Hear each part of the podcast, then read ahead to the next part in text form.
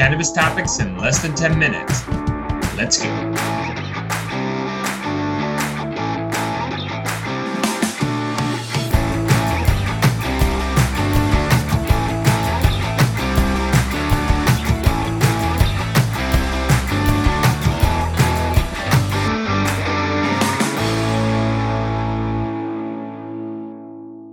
What's up, guys? Welcome back to another episode of The Dime. I'm Bryan Fields, and with me, as always, my right hand man, Kellan Finney. And this week, we've got a very special guest, Ashley Grimes, cannabis nurse. Ashley, thanks for taking the time. How you doing today? I'm good. How are you? Thanks for having me. So, take us on that journey. Was there a certain part throughout your experience and your background where you realized you wanted to be in cannabis? Was it something you read? Was there an experience you had? Can you kind of share some more of those details? So, my husband is actually a cannabis patient and has consumed cannabis since I've known him, but really he was self medicating. So, I, I wanted to learn more about it at some point, and I decided to do some research. And when I discovered the endocannabinoid system, I was like, wait a minute, how am I a whole nurse and don't know about this whole bodily function? Like, this does not make any sense take us through like what the stigma is like in Maryland and, and kind of moving towards cannabis as your preferred practice. So when I first started this three years ago, it's very different than how it is today. Our medical program has evolved quite a bit. The general public is pretty aware that there is a medical program here now. The nursing industry is becoming more and more involved. So to answer your question, in the beginning, everybody was like, girl, what you doing? And then now, as time has gone on and I've like kind of honed in on my messaging, my mission, my vision, all that kind of stuff, because that's what happens when you you grow a small business. More and more people are starting to kind of understand where my perspective is as far as cannabis is medicine from a generalization standpoint, like, you know, what percentage of nurses would you say are aware of the endocannabinoid system? In my interactions, most people are surprised about the fact that there is an endocannabinoid system. And the nurses across the country that are part of organizations that I'm affiliated with, um, I would guess about maybe 2,000 across the country. And that doesn't even, that's probably like 5% of nurses because there's millions of us. So, kind of expanding into that, if there only was a training course that kind of provided the resources, Ashley, you kind of share some details about that. Yeah. um, so, like I said, the, the training course was developed just out of my my need to organize and and frame it in a way that made sense to me. So that's what I did. But it goes through some of the history related to to cannabis, you know, because it does have a long history and the United States has its very intimate ties with the plant which has led us through this prohibition and up until now.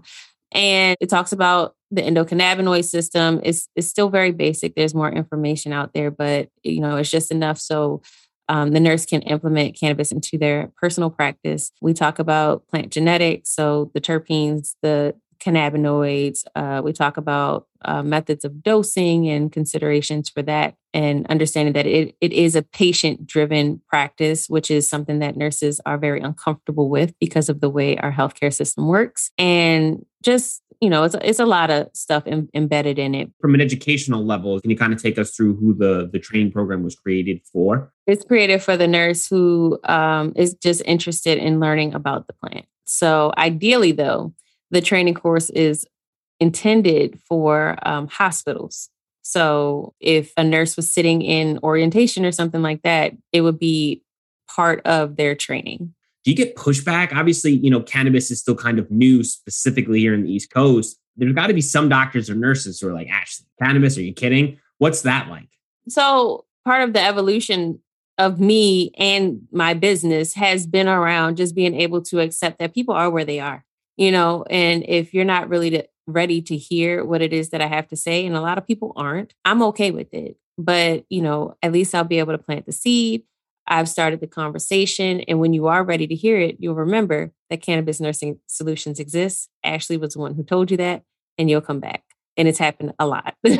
kind of switching gears a little bit let's talk about some of these conferences uh, i've seen you pretty active in the in the speaker circuits and i'd love to kind of hear some of the topics you've been discussing and any any ideas that are really at the forefront of your mind whatever is relevant to me at that time. Like I am so okay with just talking about whatever is on my mind. And again, it goes back to like just kind of building, you know, who I am and what it is that I'm trying to communicate. So at this stage in the game is is an acknowledgement of nurses in the space, is the an acknowledgement of underrepresented populations, um, black and brown women in the space is an acknowledgement of you know the endocannabinoid system for nurses. So those are the the things that kind of stand out to me right now. And you know just understanding the the system of healthcare and how it fits into the entire construct of our society and just kind of making that relevant to people and understanding like you know where this plan is going if I'm, let's say, open to cannabis medicine, right, but my doctor is not really interested or isn't going to prescribe that to me, is it on the patient then to kind of ask the doctor for guidance, or do you need to go seek out a specific doctor that specializes in cannabis medicine in order to be afforded, let's say, that is an option to kind of suit a need? Yeah, technically it is. It's up to the patient to advocate for themselves. And back to the original point, a lot of times patients don't have the confidence to, you know, suggest this thing for their doctor because of the stigma, because the doctor is considered God in a sense.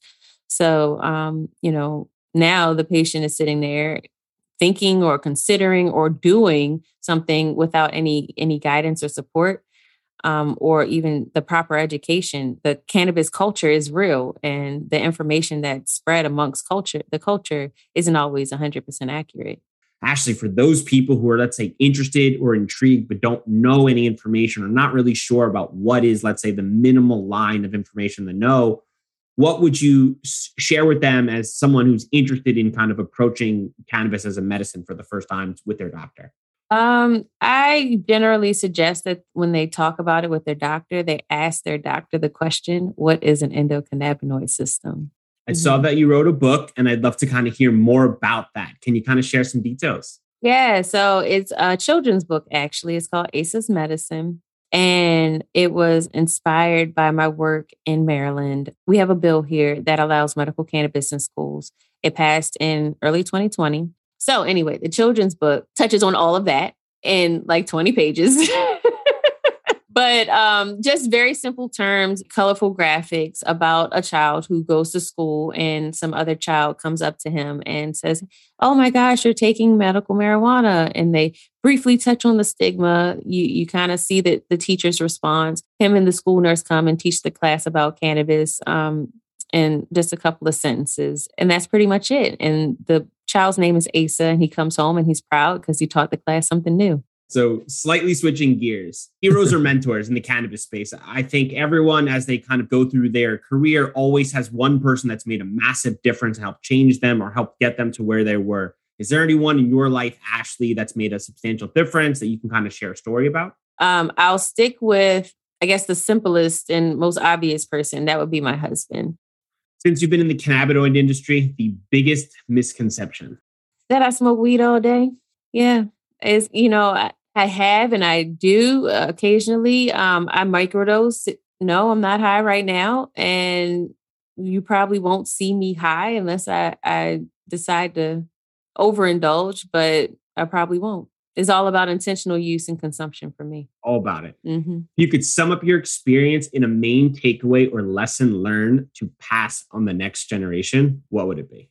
Continue evolving. Don't be okay with the status quo. Don't be okay with the way that things are handed to you today because the way that they're handed to you today is based on the circumstances of today. So, whatever it is that you have going for you in the future, make it into your own world, evolve it, create it, make it grow. All right, prediction time. What would you change today so that in five years, in 2026, would help healthcare providers understand the massive benefits of medical cannabis? Nursing programs would have a cannabis topic embedded in their med surg program or something. I don't know. Eh, some sort of education is already infused in, in our nurse training. For those who want to learn more, they want to get in touch, where can they reach you? Um, cannabis nursing solutions LLC.com. Awesome. And you can email me at uh, gratitude at cannabisnursingsolutionsllc.com. Awesome. And we'll link it up in the show notes. And everyone who has a young child out there, go buy Ashley's book. We'll link it in the show notes also. Thanks for your time, Ashley. Thank you.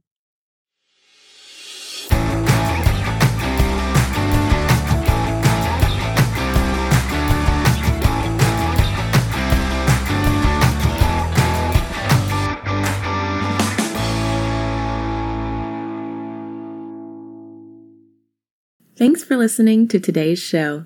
To check out more great cannabis podcasts, go to podconnects.com. Here's a preview of one of our other shows. How do cannabis CEOs balance growth and optimization strategies? What is THCO, Delta 10, and CBNA, and why should you care about these minor cannabinoids?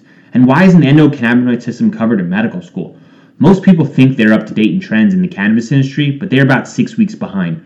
Learn about what is truly next in the cannabis space by joining myself, Bryan Fields, and Kellan Finney every week on the Dime Podcast, and of course, on PodConnects.